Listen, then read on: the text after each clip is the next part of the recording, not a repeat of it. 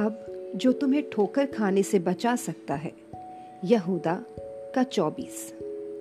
याकूब तीन के दो में लिखा हुआ है कि हम सब कई तरह से ठोकर खाते हैं। हम अपने विचारों में, उन शब्दों में जो हम बोलते हैं और अपने उन कार्यों में जो हम करते हैं, ठोकर खाते हैं।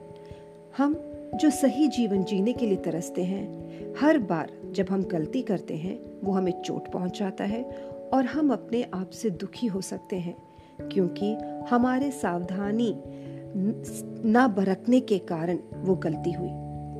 हम दुखी होते हैं और पश्चाताप करते हैं और मन फिराते हैं। लेकिन फिर हम उसी में गिर जाते हैं जब हम सावधान नहीं होते। हमें यह समझने की ज़रूरत है कि ठोकर खाने से बचने के लिए हमारी अपनी ताकत ही काफ़ी नहीं है।